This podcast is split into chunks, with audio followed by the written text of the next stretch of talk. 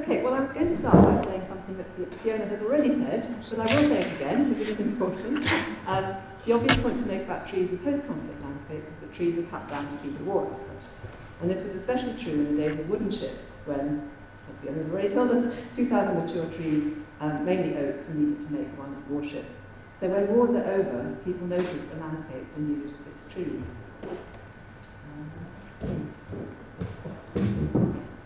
So um, there are three important books on British trees. Um, John Evelyn's Sylva is probably the most important of them, um, published originally in sixteen sixty-four. Um, and then there was a new edition of this in seventeen seventy-six, um, edited by Alexander Hunter. And then in eighteen twenty-two, um, another book um, produced by Jacob George Strutt called Sylva Britannica.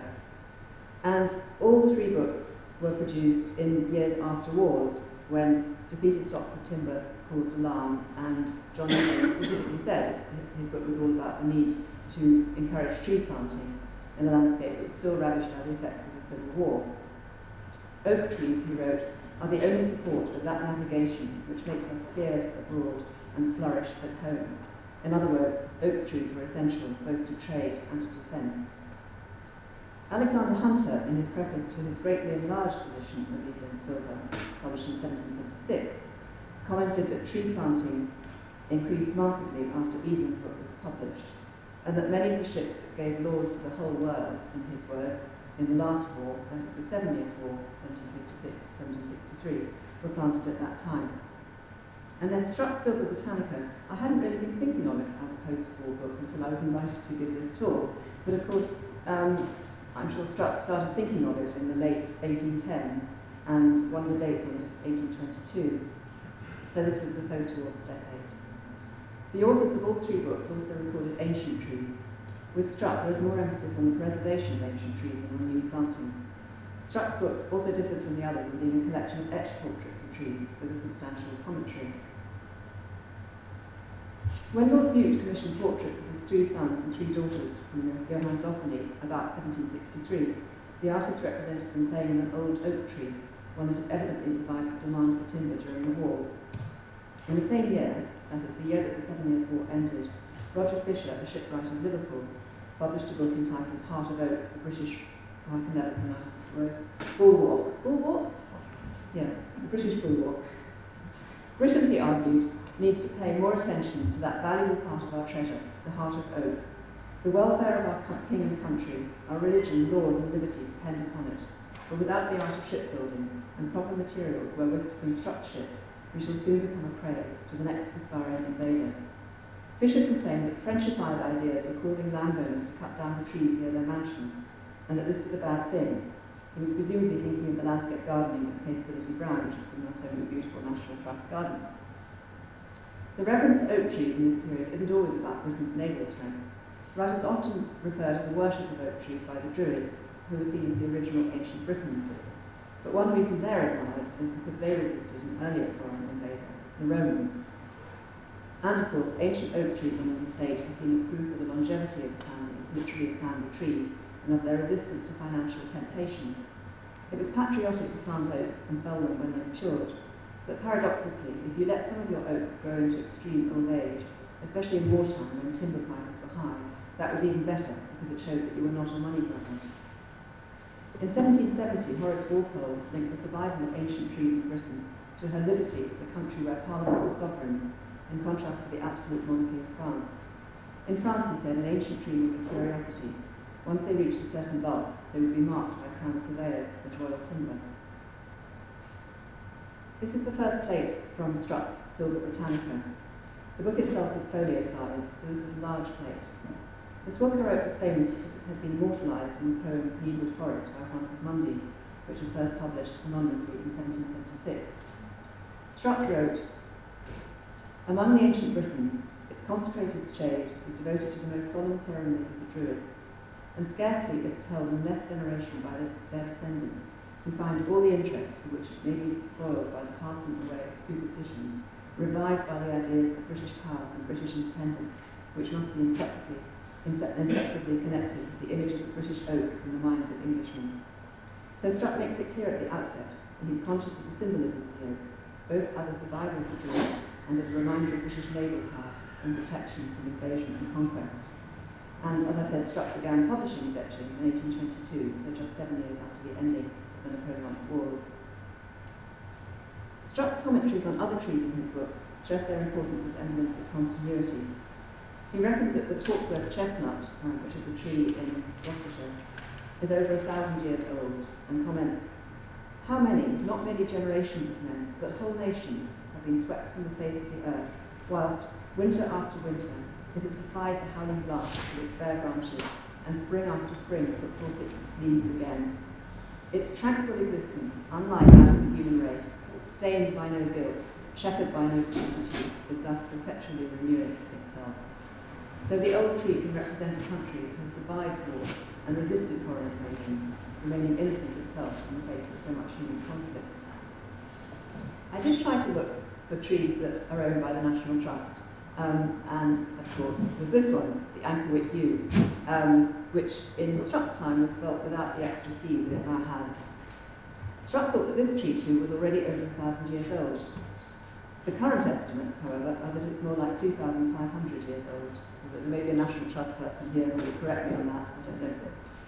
Strutt writes that Henry the Eighth and Anne Boleyn are supposed to have caught it under its branches, but he says it's better to remember it as, quote, "the silent witness of the conferences of those brave barons who afterwards compelled King John to sign Magna Carta." It is therefore a tree that has helped to resolve conflict in the distant past, in his view, and one whose survival is a reminder of the origin of those precious liberties. Another artist, Henry William Burgess, published a book of images of trees in the eighteen twenties. This was entitled Hydrodendron, and it consists of lithographs, the same generous size as Strutt's etchings. Burgess also included the Ankerwycke Yew, but his image of the tree looks very different from Strutt's. Um, Strutt describes it as being in the grounds of John Leyburn, Esquire, and shows it neatly trimmed around its trunk. In Burgess's view, however, its foliage grows in great sweeps towards the ground, and its owner is given as G S Harcourt, Esquire. So both artists showed accompanied by guidance indicating its current role as a decorative object in the gentleman's pleasure grounds. Even a line for Burgess is generally more romantic. I can use that word, approach. The contrast is dramatic. Strutt's drawing was made in eighteen twenty-two or earlier, Burgess's probably in eighteen twenty-nine, and that was indeed the year when Harcourt repurchased the land from the estate of John Leyburn, who died in eighteen twenty-four. Um, tastes were changing, and the yews, which had formerly been clipped into topiary shapes, are now being allowed to grow naturally, but even so, I don't think the tree can have grown quite that much in seven years, and Burgess has surely exaggerated the luxuriance of the tree's appearance. The contrasting title pages of the two books also indicate their different characters. Burgess is much more flamboyant. He seems to have gone absolutely mad with all these different fonts used on his title page. Um, and the, um, it also stresses his connections to the monarchy. Um, so he starts by saying it's dedicated by permission, His Most Gracious Majesty. And um, this, this um, sycophancy worked because he became landscape painter to the king in eighteen thirty-two, although now nobody's heard of him at all. Um, it's interesting, Strutt's emphasis is much more on liberties, and the monarchy comes rather badly out of, out of his book, and you know, he's keen on rebels and Magna Carta and so on. John Constable was a personal friend of Jacob George Strutt. Constable and his wife were friendly with the Strutts and saw them regularly in the years between eighteen twenty-three and eighteen twenty-six, just at the time when Strutt was turning his separate plates of the Sylva Britannica into a volume. They socialised with each other's families, Constable subscribed to the Sylva Britannica, and he even lent money when the matter became hard up. Um, I couldn't find any evidence of them actually discussing trees, or there are some letters that, that, that provide, I'm sure they did. But, Um, sadly, their friendship was sorely tested at the end of the eighteen twenties because Strutt failed to repay the loan um, and had to leave the country. Constable's very celebrated drawing of elm trees, that I'm showing you here, is very like Strutt's etchings, a portrait of a particular tree, completed just two years after the Battle of Waterloo. In the same year, or actually no, yeah, okay, the previous summer, eighteen sixteen, Um, Constable was painting portraits of two black poplar trees in his landscape painting of Flatford Mill, which of course is now National Trust property. Arguably, his depiction of the tranquil landscape here and in the canal scenes of the eighteen twenties should be seen as a comment on the relief that followed the final victory.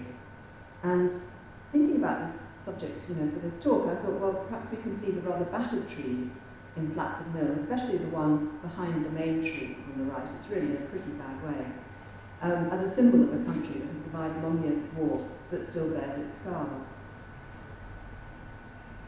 I believe that Burgess's romantic depiction of ancient beech trees at Knole in Kent, another National, National Trust property, um, had an impact on another painter, Samuel Palmer. Palmer's drawings of the oak trees in Lumsden Park, um, not National Trust, take a similarly low viewpoint and emphasise what Palmer described as the muscular bellies and shoulders, the twisted sinews of the old trees. Here again, they might perhaps be seen as sim- symbols of survival in a post-war world, or symbols of con- continuity in a land that has resisted conquest. Um, Napier was already mentioned, of course, Paul Nash. Um, and I'm going to say what she's already said, right? It's well known that one response to the shortage of timber after, after the First World War was the setting up of the Forestry Commission in nineteen nineteen. Paul Nash had painted many idyllic watercolours of trees before the war, but this was his powerful comment on the devastation of the earth caused by human conflict. It was shown in an exhibition entitled The Void of War at the Leicester Galleries in May nineteen eighteen. It is, of course, a scene set in France, not in Britain, where the landscape had escaped the ravages of actual battles since the seventeenth century, but where, nevertheless, the consciousness of war and peace has left its mark on our trees and also on our attitudes towards them. Thank you. Uh, the long-term impact of conflict on the U K. Oh, how do we change this? It is changing. Um, well, welcome to my own gym. These are photographs I took at uh, previous conferences. Uh, one of them has surprised us with some Finnish Leopard two tanks just arrived at the teamwork. Um, what do we mean by conflict? Organised chaos. Having just finished Anthony Beaver's volume on Arnhem, I think we could discount the word organised. So what scale? I M A tribal conflicts, external interference, the Romans, Anglo-Saxons, Normans, fledgling kingdoms, the Heptarchy, the Ho Nations, England be the rest normally, but not exclusively, United Kingdom be the rest of the world, NATO, non-state terrorism, or civil conflict, Peterloo, Orgreave, which is close to my heart where I come from, and similar conflicts. Most, but not all, impacted on the physical landscape in contemporary society, and many continue to elicit a response today. Aims and tactics over the millennium haven't changed much, influenced by force. The scale and potential destruction have, though, steadily increasing. Prehistoric swords, spears, axes and slingshots were outjumped by Roman organisation and ingenuity, with a post-Roman void filled with early medieval warrior cultures still based on strength and numbers. With the arrival of gunpowder in Europe in the thirteenth century, the destructive power of conflict, kinetic ability if you like, increased at an alarming rate, and the infrastructure of conflict, defensive and offensive, scaled up accordingly.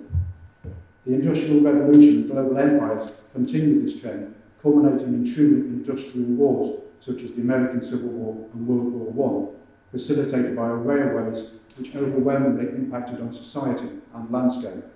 The next shift was flight and air power, which brought civilians back in target range, culminating in the Spanish Civil War and World War Two, totalitarian warfare. And just when they thought it was all over, it nearly was, with the mutually assured destruction of the Cold War, whose ending brought not peace, but non-state terrorism or asymmetric warfare. um, different forms of force having different impacts on the landscape we see around us.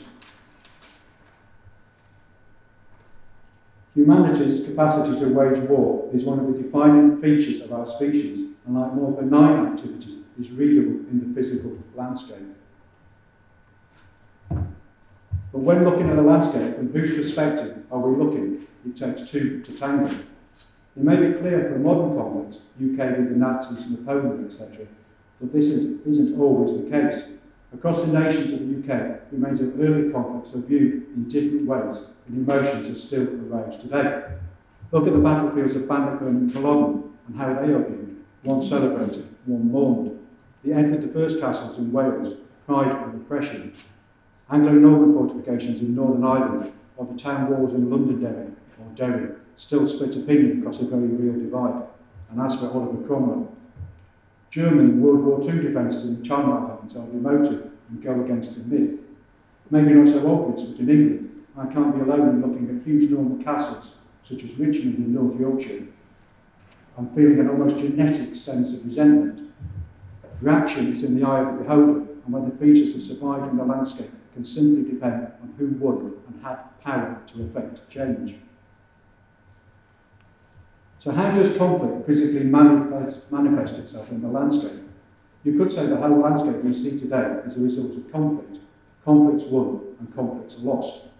What if Boudicca had won? Harold hadn't charged after the supposedly withdrawing Normans. The Armada, Napoleon or Hitler had landed. Would the landscape have looked different, or the Neolithic, the coming of bronze, enclosure and the agrarian industrial revolutions, along with some serious climatic alterations, the real shapeness of the landscape we see today? The fact we can still trace prehistoric field patterns in our landscape today shows that though societies have changed and evolved and fought and died, our landscape has stayed remarkably stable, though the late twentieth and twenty-first centuries have taken their toll. But there are enduring signs of conflict everywhere. Iron Age hill forts, which is handled behind them, defended enclosures and boundary ditches, Roman, mar- Roman marching camps, forts, the Saxon shore, defended towns and two walls, Hadrian's and the Antonine. Hadrian's Wall may never have literally divided England and Scotland, and doesn't today, but how much does it say about the division? Early medieval boundaries often started at Elba. Normal modern medieval castles, followed by the stone keeps. Medieval castles made redundant by gunpowder. Motor madness, defence or prestige. Tudor technology and glamour. Civil War continental systems. The response to the Jacobites, such as General Wade's Roads in the Highlands. Pax Britannica and Palmerston Follies. Industrial warfare, the need for remote training areas at the end of the nineteenth century. Total war, warfare and the home front. Factories, air raid shelters, anti-aircraft batteries and barracks. Cold-war airfields, bunkers, missile sites, test facilities, and asymmetric warfare, state surveillance. And we have evidence of battles themselves, the earliest on the English registered battlefields being the Battle of Maldon of nine ninety-one, and the latest in Scotland being Culloden in seventeen forty-six. But features of conflict didn't all serve the same purpose. Much of what we see in the landscape are the defensive strong points, the Iron Age and Roman forts, Norman and medieval castles, Victorian forts, et cetera, built to deter or rebuff an enemy, domestic or foreign, or simply to impose power. They may never have seen conflict, or if they did, it may have been for conflict far removed from their original concept, such as Palmerston forts being used as World War Two anti-aircraft batteries. These can be long-term components of the landscape, and economic and social hubs, as well as military garrisons. These civilian roles probably go a long way to explaining their survival. And don't forget, we only see the ones that survive. For every one we see, there are multitudes that were levelled. Don't fall for survivor bias. These strong points are but the tip of the iceberg, the redoubts or killing points, but many would have been part of much larger systems of signal towers, smaller forts, roads, and even connected defensive ditches. The infrastructure may only have been extant during a time of crisis, and for the most part hasn't survived, as it probably got in the way of everyday life. Think World War Two anti-tank ditches, which were enormous and filled in when the immediate danger had passed. These defensive structures stand out in rural and urban landscapes as a constant backdrop to passing generations, shorn of the sense of fear or safeguard they would have evoked at the time of their construction. Now tourist curiosities, and long may they remain so.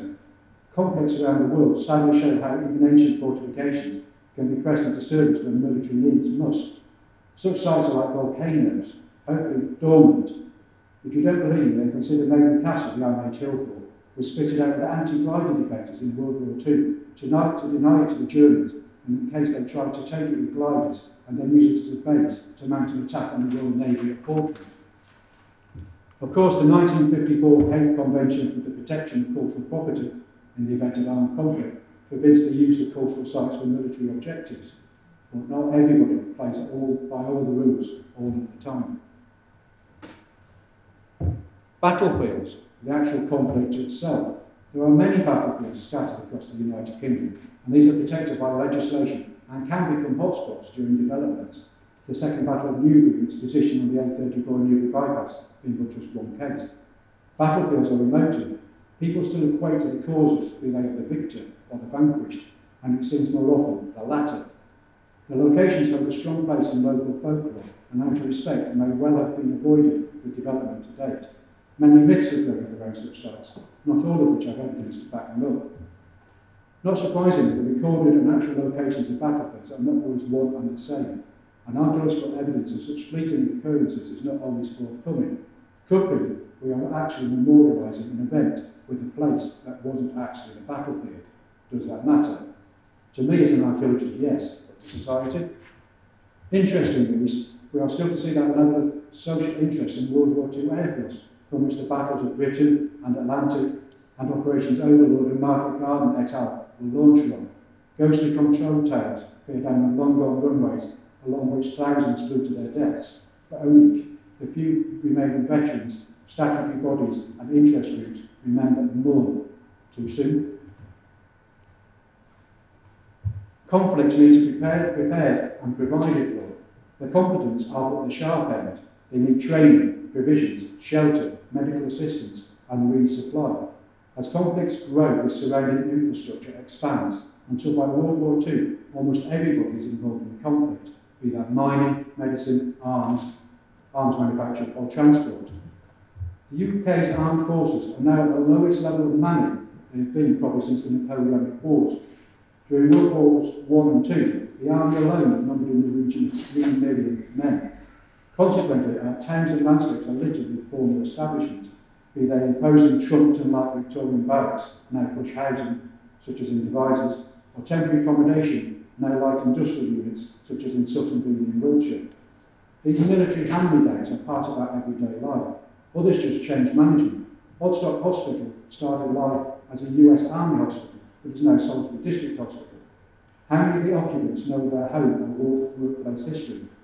And the countryside, the National Trust, which prides itself on managing two hundred forty-eight thousand two hundred hectares of land.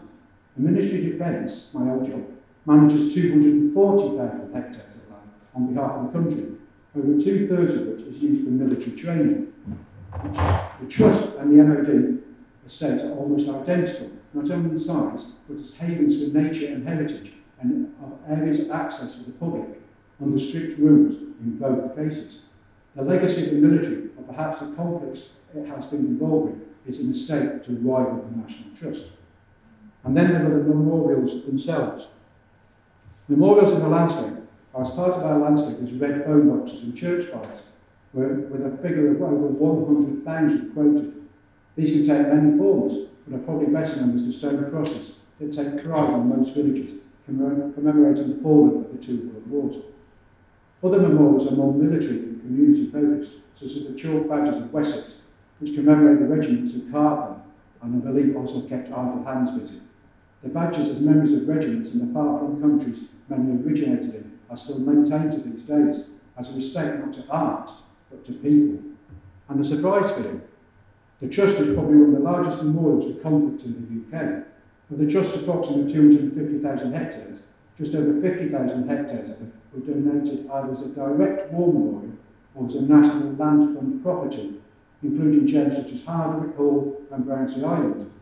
The end of World War One resulted in the donation of such properties as Sandon Memorial Chapel, with its Stanley Spencer paintings, Scarfell Pike and Great Gable behind as memorials, inspired by Canon Walmsley's proposal that all should be commemorated by gifts of land to the Trust.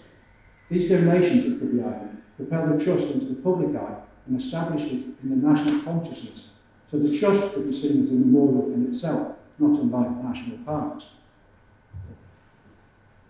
What is the process to why some features survive and others don't? Assuming a feature survives the conflict, why does it then survive the peace? First, we only see the features that survive. Many, probably most, don't. If they are in the way, think anti-tank features, then they will go quickly. If they have a use, then they may be customised and endure. If they are little use, but not in the way, they may then just be forgotten, to be rediscovered later by such initiatives as the Council of British Archaeology Defensive Britain project. For present military and facilities, and many of these date back one hundred years or more, there is a legal framework to what happens when they are no longer needed, the Critchell Down rules. Under these, surplus land may have to be offered back to the former, former civilian owner, and as part of the negotiations, assets in the land may or may not be removed. But in the end, the sentiment of the new owner will, I suspect, be driven by the same values as previous generations. The Trust has been involved in discussions of these circumstances, and the debate in that case usually comes down to heritage versus nature, and it's not a straightforward discussion. Of course, much of what I've discussed assumes these landscape features align with the sentiments of the local populations. Things may have been different if more of the U K had been occupied during World War Two. Now, German defences in the Channel Islands survived, though they were built to last. More ephemeral signs of the occupation would have quickly been removed. There is something in the human consciousness that doesn't want to forget, as to forget is to dismiss or diminish what happened. Never again. There are clear exceptions to this theory, though. The policy of normalisation in Northern Ireland following the Good Friday Agreement has seen much of the security infrastructure removed as an act of deliberately forgetting in the hope of moving on. So it can work both ways. And before we get complacent, I think this is all in the past. It isn't. The world still suffers from conflict, and as a nation, we need to be prepared and vigilant. And if we look around, the signs are there. The traditional state conflicts still loom, Russia or Iran, for instance. But non-state terrorism and asymmetric warfare have required a different response to traditional armour and missiles. Instead, our landscape and towns today, in our landscapes and towns today, we see pavements blocked around potential targets, transparent litter bins at train stations, C C T V, A M P R, and the mass they need. In short, a surveillance society. Threats have diversified and tactics to counter them have evolved. The struggle has gone digital, so maybe it's our web architecture and not our landscape that will give the clues to conflicts when future historians study our times. Thank you.